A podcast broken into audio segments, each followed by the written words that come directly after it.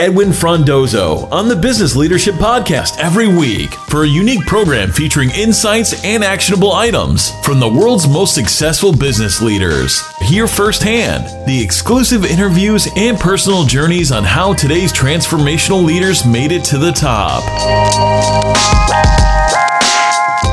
Hello, everyone. Edwin Frondozo here. Welcome to another episode of the Business Leadership Podcast. I'm happy to introduce today's guest and friend, Paul Teshima.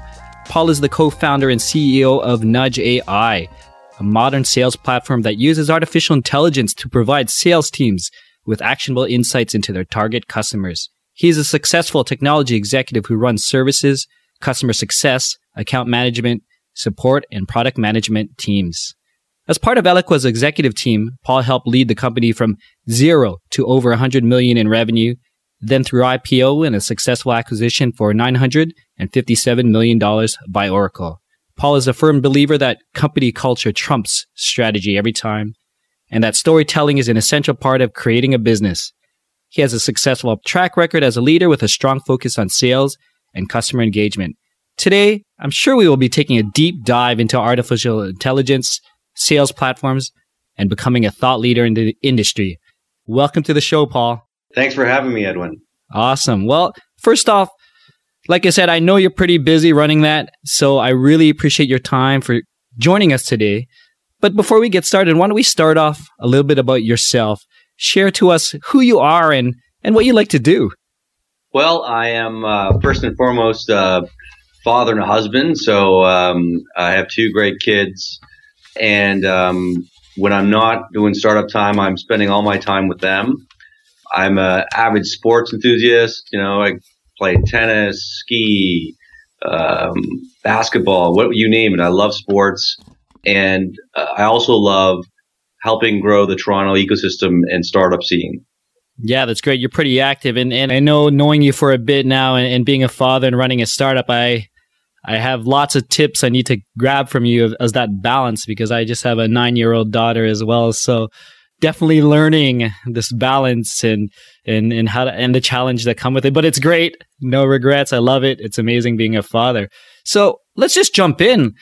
Uh, I know you're running an awesome startup. So tell us about Nudge AI, uh, your specific role and what you're trying to accomplish yourself and with the company.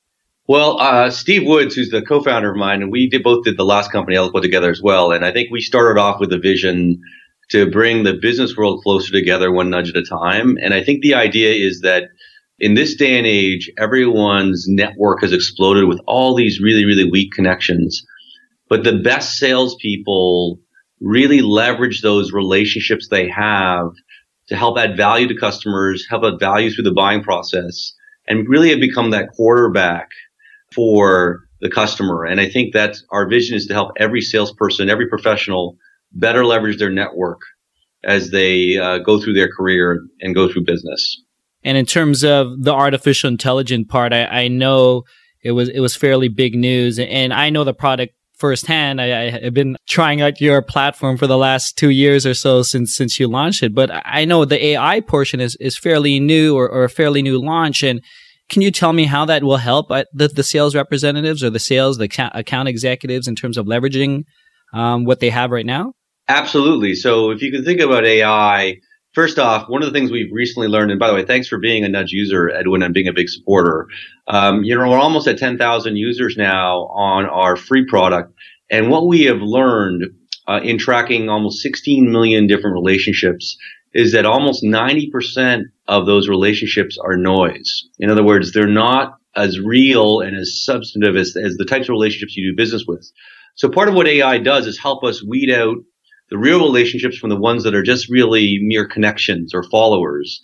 And then what we do is we surface insights around the people and the companies that you have those relationships with to help you as a salesperson with reasons to engage.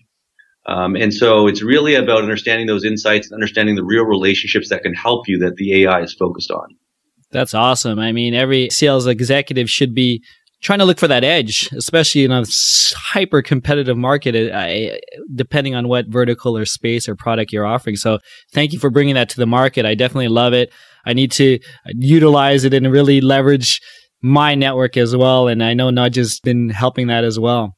one thing I was interested, you know, studying and looking into more of your leadership methodologies and your theories is when you launched Nudge, you wanted to lead it as a product first approach. Uh, can you tell us why why that was important to you? Yeah, I, I think so. You know, I, there's a great quote. A friend of mine, Byron Deeter, who's a VC at Bessemer Ventures, uh, said uh, last year that the best product is finally starting to win, meaning that um, you know, it's not just all about marketing and sales and the best marketing and sales driving product adoption. The product itself needs to market. Look at success stories like Slack or Intercom. And so two things have happened. One is that I think that you can take a much more product led strategy now in a B2B environment uh, because users expect uh, to want to be able to try something out before they buy it. I think the second is, is that, uh, and something that I would call is consumerization of the enterprise Users also expect products to be as simple to use as an app on your phone. And so uh, both those things led us to take a strategy that put the product first, even though it's hard to do well. And we certainly are seeing the benefits of that uh, now that we are out in the market.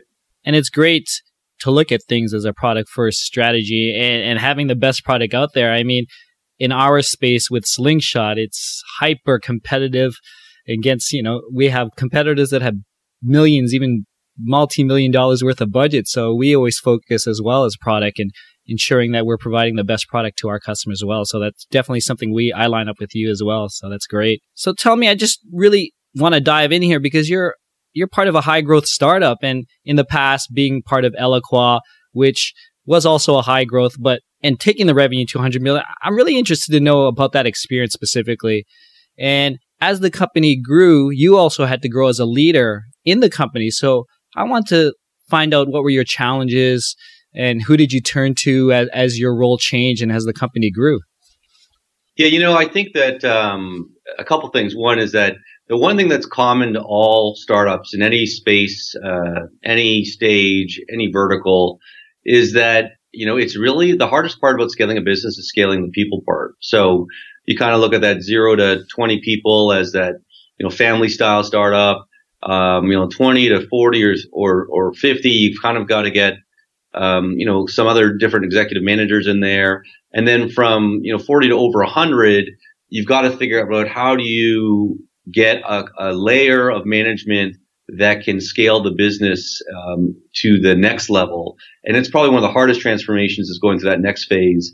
And so there's some principles certainly I used a lot. Um, some I learned, some I got taught by some great mentors I had out there one being my ex CEO, Joe Payne.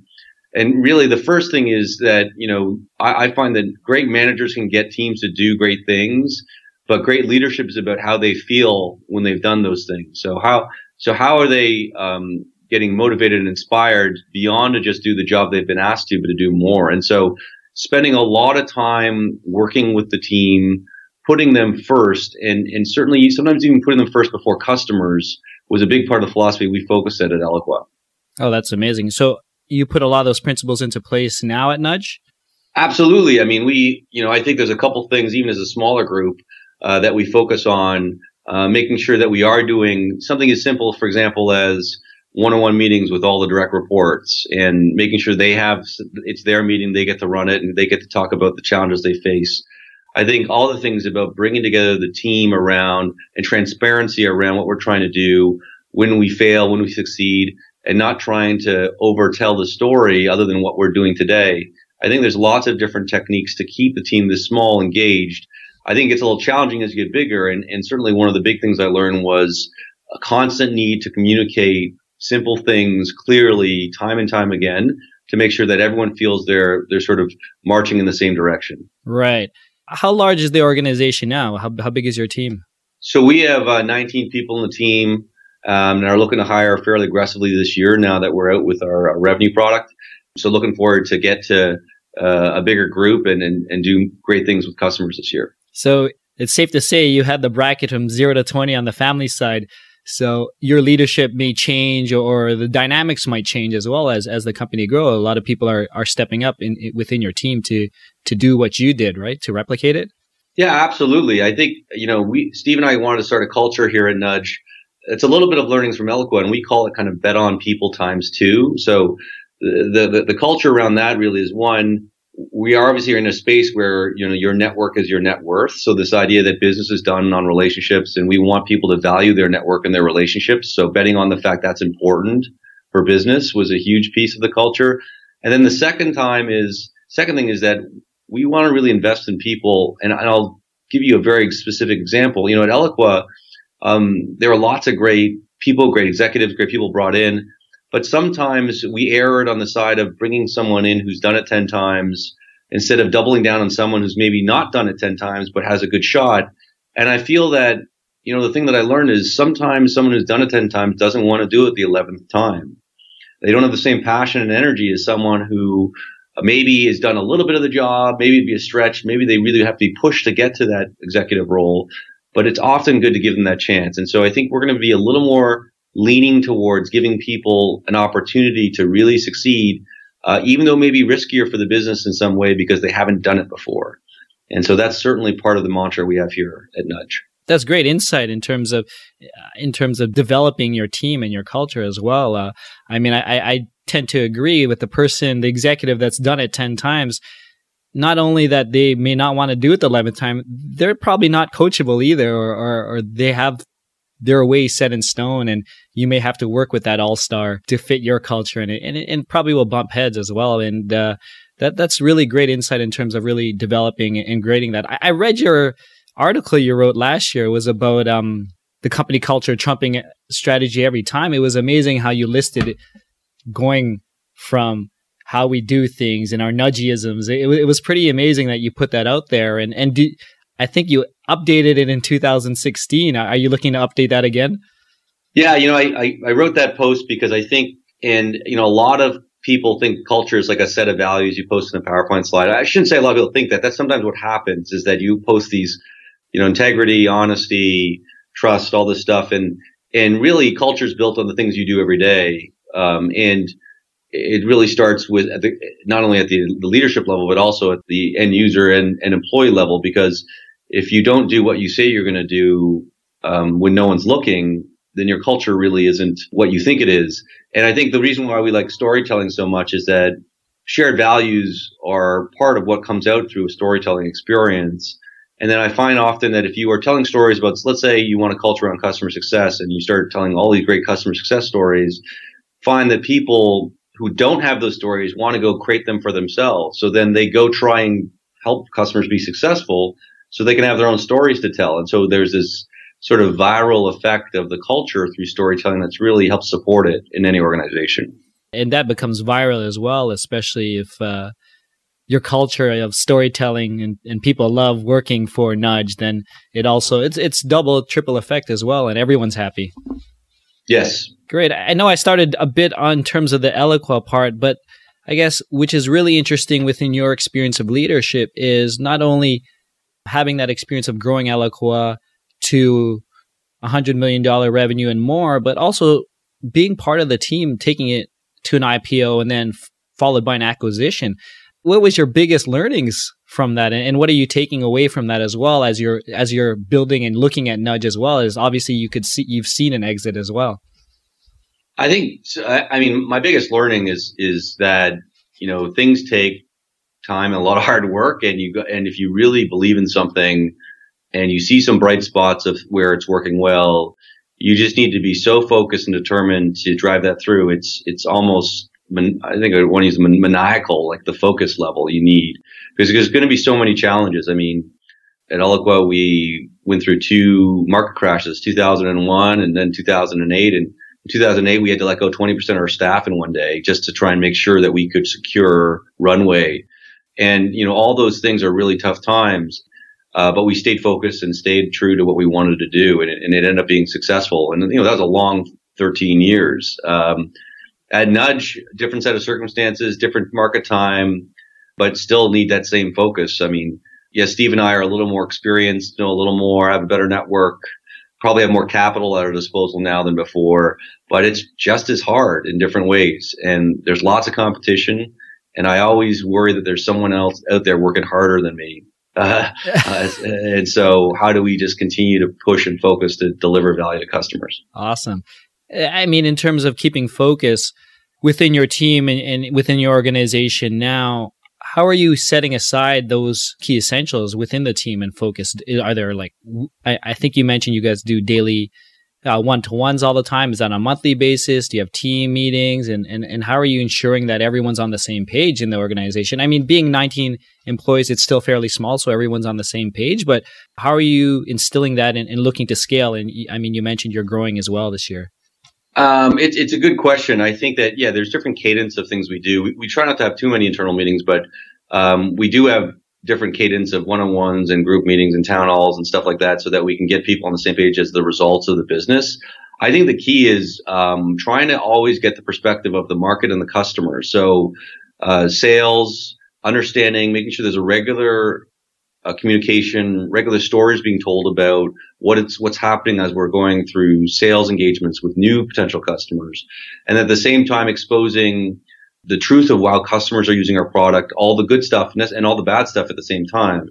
And so keeping that very tight uh, and very regular with the group, I think keeps us focused on where we want to deliver. Um, I also think we've hired customer success pretty aggressively earlier than, than maybe some others. And that adds more voices to the table from the customer side of the house versus just a sales only voice, for example. Many startups focus on that first. Yeah, I'm glad you brought that up. I think recently you posted something on why why you hired a director of customer success. Is that more so to to that point as well? Well, yeah, I think your first few customers, I mean, you need customers to have customer success, but that, you know, I'm the number one salesperson right now. And so, but once you have customers, I mean, every one of those first few customers are super precious, not just for obviously their revenue, but more importantly to learn and really get the feedback directly as they're pushing that through their internal processes and trying to get value from the product. And I think that there's no better sort of pseudo product manager than a dedicated customer success person and talking at both the champion level, the user level, and the executive level at a customer. That's awesome. Yeah, it's definitely definitely keeping your ears to the ground, having a, a person on that. I guess I'm gonna bring it bring it to to more on your personal side. I mean, growing a startup, I mentioned earlier, it's super challenging. Uh, a lot of things happening. I mean, you, you're losing sleep now. You're not losing sleep, wondering who's working harder, but you have you have two children you're active. So how, how do you find balance and, and how do you set examples and expectations to your team as well for that?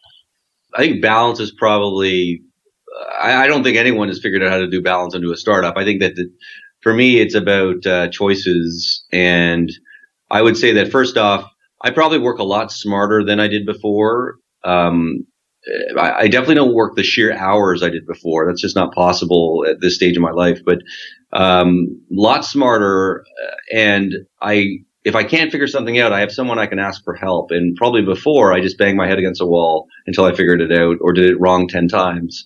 And so I think that that allows me to be really effective in the time I do spend. I think the other thing I've learned is, um, you know, and I was just away from my family last week sponsoring at a conference, is that it's really important that when I'm with them, I'm very present. And I think that that's probably more important than just spending a lot of time with them is that when I am there, I'm very present and available versus, you know, checking my phone every five seconds or, you know, maybe some of the tactics I used to do to try and stay on top of things. So I think for me, it's just about choices and making sure that when you're with your, when you're not working, you're not working. Yeah, no, that's awesome. That's awesome uh, feedback as well. What's your best tip you could share of staying present with your family? Because I know for me, my my daughter's super young now, so she needs mom more than me right now, so I'm still sort of checking things all the time. But I, uh, what's your biggest thing? Uh, do you leave your phone? Like, how do you do that? You know, I, I, I don't, I don't, I don't put my phone away. I have my phone on me probably all times, but I think I do a simple technique. Um, so, you know, as I mentioned, I, I, I love sports and, you know, a lot of people talk about visualization uh, in sports and like looking forward and seeing yourself do whatever you're trying to do, whether it's, hit a baseball, take a perfect golf swing, whatever. And so what I do every week and I do every night before every day is I visualize my week. So I go into my calendar and I look through and I not just, it's not tactically planned, but I say, well, what do I want to accomplish this week? What's happening on the different days I need to be mentally prepared for? And then I do the same thing every night before the next day. And so what that allows me to do is to manage out things that come out of nowhere better and those are the types of things typically that affect your ability to maintain some sort of balance. As if something happens out of nowhere that either you forgot or you weren't prepared for, and all of a sudden you have to change plans or do something else. And so I really focus on that discipline, of that forecasting the week and then forecasting each day in my brain, so that I'm on top of it when I'm doing those things and keeping the week in perspective. No, that, that's that's great practice. Are you doing that in the evenings before the week, or um... yeah, I would do it Sunday night for the week, and then every night for the next day. So how it doesn't take that long. No, I was going to ask how, how how long are you dedicating for this? Five minutes, ten minutes? Yeah, it's just a five ten minute thing of just looking through your calendar, making sure you know what's going on, making sure the important things are there. Um, if you have a, a to do list, just making sure the important things are at the top, and just really being disciplined about it. That's great. No, that's that's good practice as well. I, I don't think I do it every evening, but it's definitely something I need to implement personally. In terms of leading your team with that balance as well. How are the expectations with with your team and and how they look to you as as being the leader and ensuring that if Paul is balanced and he's not so stressed, how do, how do we handle that and how do we still push for all our aggressive goals as well? Well, I mean, it, to say that I'm not stressed is probably an incorrect statement. Uh, but maybe looking not stressed. I mean, I, I look, look, people join a startup they, because they know they're gonna, they want to they're passionate about something and they want to work hard at it because they enjoy it. And so I think the most important thing gets back to that first thing I said about leadership is that am I creating an environment where people feel good about the things they're doing, even if sometimes they're hard things? Um, because if you feel good and feel you're learning and feel you're adding value to either the customer or to the company, then you're willing to put in the extra effort. The second thing is that I, I'd say the number one most important thing when hiring someone at a startup is finding the right motivation alignment between what they want to do and what you need them to do. And it's actually more important than skills because you can teach skills. It's hard to teach someone who's unmotivated to become more motivated um, in, in an environment like a startup where just lots of things have to get done. And so I think that to your point, how do I keep the team motivated? Well, the first thing I do is when I'm interviewing people, I try and make sure that their motivations are aligned with what we want to do here. Um, that's the first thing. That's awesome. No, that's great. And you definitely need to take the time right off the first interview to ensure that it's aligned there because if it's not aligned, it's, it's bound to fail, I guess. I guess, I mean, now that we're talking about your team, a little fun question. If I were to ask your team right now, what is the best leadership quality that you possess? Uh, what would they say? You know, I think, um, I think, I think two things. I think they, they think that I do, I do really value their time and really want to invest in them their growth here at the company. I think that'd be something that a lot of the people would say that that's something that I, I really try and deliver on.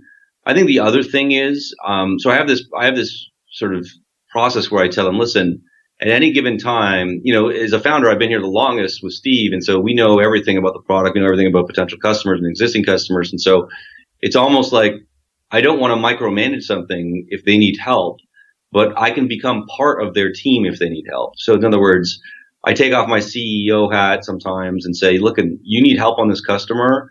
Put me on the team. You're still running the, the play. Like it's your, you own that.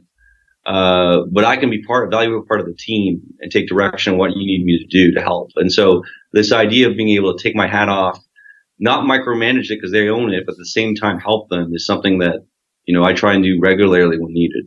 Oh, that's awesome. You really just get your hands dirty and, and provide that extra support to them and, and giving them the trust as well. I mean, having coming from what you think they would say, what what do you think is the most le- important leadership trait that you have? Is would it line up as the same thing as well? I, I think so. I, I think that the those two things are things I focus on, and I think they would probably say that uh, about me. Um, you know, I've I've run large teams and small teams, and I think um, at the end of the day, the most important thing is giving them your time and making sure that they know that you're the priority. So even simple things like, you know, if you have a scheduled one on one, don't move it around all the time during the week because you have more important things to do. It's all those little things to show that their time is valuable as much as your time and you're investing in them. I mean, that's really what it's all about. And, you know, one of the things I used to tell some, some early on managers, because I find that people don't realize how much of ma- of sort of leadership and management is just about dealing with stuff that comes up, right? It's you can't forecast it; things just happen, and people need time. And so, getting upset about that as a manager, as a young manager is, is, is the wrong thing. You got to expect it. Like that's your job. Your job is to help your team. And so you, you work for them. And so making them successful makes you successful. And so just spending that time is so critical. Awesome. That's great. I mean, we talk a lot about leadership and who you are within within your organizations, but h- how are you continuing to grow as a business leader? Like, what do you do, or who do you turn to? Yeah, that's really interesting. So, you know, I belong to a founders forum with some great founders around Toronto, and we we meet, you know, every month and, and talk about a lot of stuff. So I learn a lot from those guys um, and women, and I think that uh, in general, um, I try and stay very open to meeting new people in the network, and whether that's someone who's asking me for help or I'm asking them for help. And I learn a lot through those people that I meet, and sometimes it's small things, sometimes it's big things. So I'll probably end up doing one or two meetings a week that don't necessarily have any short term return. In other words, it's not like it's a sales call or someone I'm trying to hire. Uh, it may be just someone I met or someone's asked me to talk to someone. And I find that I learn as much in those meetings as anything about what I need to do next, areas of my skill set I need to expand on, um, and other people that I need to engage to learn things from. Well, that's great. So really, just really being open and to anything as well. Any, anything that's thrown at you that the universe throws at you. That's that, that that's a great way of learning as well, and just not turning things away. A uh, great question I love to ask is is what are you reading right now? So this is going to be kind of kind of sad. Uh, I, I'm probably not reading anything right now that's as significant. I will say that um, I do listen to because I drive into work. I do listen to Audible yep. a lot. Uh, so I just finished off Trish Bertuzzi's Sales Development Playbook, so very business oriented book because we're in that space. Um, we do do an article club once a month. We used to have a book club here, but no one read the books. Uh, so I changed it to an article club, which means you can, you know, it's 15 minutes to read whatever. And so we read a regular article once in a while, whether it's about artificial intelligence taking over the world or about, um, you know, what's going on with the state of U.S. politics or whatever. It's it's all interesting, different types of flavors of things that we read about, and then we discuss it as a team. Oh, that's cool. Um, is that on a weekly, monthly thing right now? It's a monthly basis. Oh, that's great. And, and I guess is it really strict in terms of a business related article, or could it be personal? Could people bring in personal interest? Oh yeah, in, in many ways, it's not supposed to be about a business article because we do enough of that. It's, it can be anything. Although sometimes it gets into since we have a fairly product heavy team, we get into some pretty interesting stuff. Uh, it's very technical, but like data science and a whole bunch of things. But it sometimes it's not. It's just it's just about something that's happening in the world that we find interesting. That's awesome. I, I like that practice. Before yeah, before we end, I mean this this has been great. I've been learning a lot. I just want to get some of your final thoughts, observations, and and maybe some actionable recommendations that you could share for any future technology leaders who are who are looking to grow their career. Yeah, I know. I, I will say a couple things, and I think the first for me, probably the biggest change for me between Eloqua and now is me being much more open to meeting people and helping people, even if I don't necessarily know where it's going to go.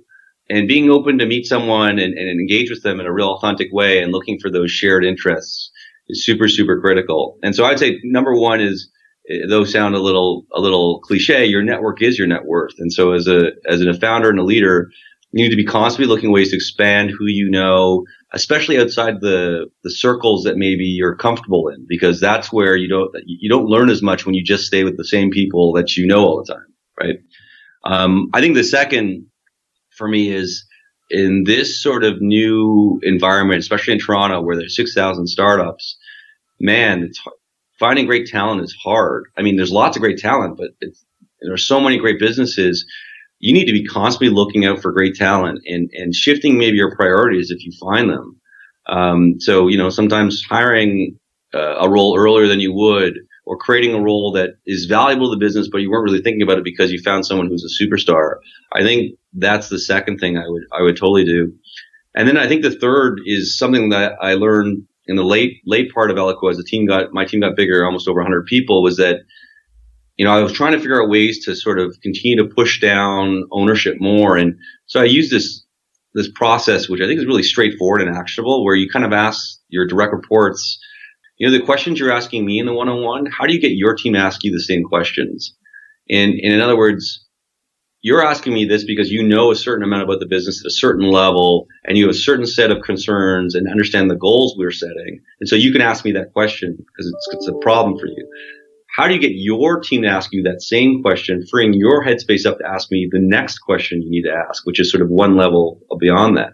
And I find that it's an incredible way to push leadership down levels within an organization in a very way that's tangible, like something they can actually do and ask themselves. Because what, a, what one of your reports will think is like, oh my God, for my team to ask me that question, they have to know this, this, have this skill, have do that, do that, understand this. And I haven't taught them some of those things or given them that clarity to ask that question. And so it's a real tangible way to push leadership through an organization. Oh, that's that's really cool. That's that's amazing insight and uh, feedback as well. Thank you for sharing that. So to close, Paul, it's been great, but maybe if you could please tell us where we could find more information about you, your company, Nudge, and anything else you'd love to share.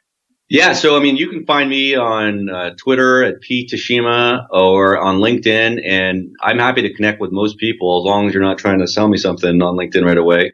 Two, please check out us also at Nudge.ai, and love to hear your feedback and thoughts. We do have a free product you can try and use for managing your own network, and let me know anytime if you uh, have any feedback or questions. You can get me at Paul at Nudge.ai. Awesome. Thanks, Paul. And, and for those listening and, and who do want to provide feedback, Paul definitely does respond to awesome feedback and insight in terms of the product and where to take it as well. So thank you again for joining the show, Paul. Thanks for having me, Edwin. Thank you for listening to today's episode of the Business Leadership Podcast. It was really great to dig deep with Paul, just learning from where he came from with Eloqua, how he grew as a leader, and, and how he's growing his startup from the things he's learned from the experience at Eloqua. A lot of good insight, things that I could take home and really instill into what I do and, and how I lead my teams as well. So thank you for listening again. If you did enjoy this episode, please subscribe on iTunes and leave me a comment. Perhaps let me know what you think about the show and maybe who you'd love to hear from. So until next time, Edwin signing off. Thank you for listening to the Business Leadership Podcast at thebusinessleadership.com.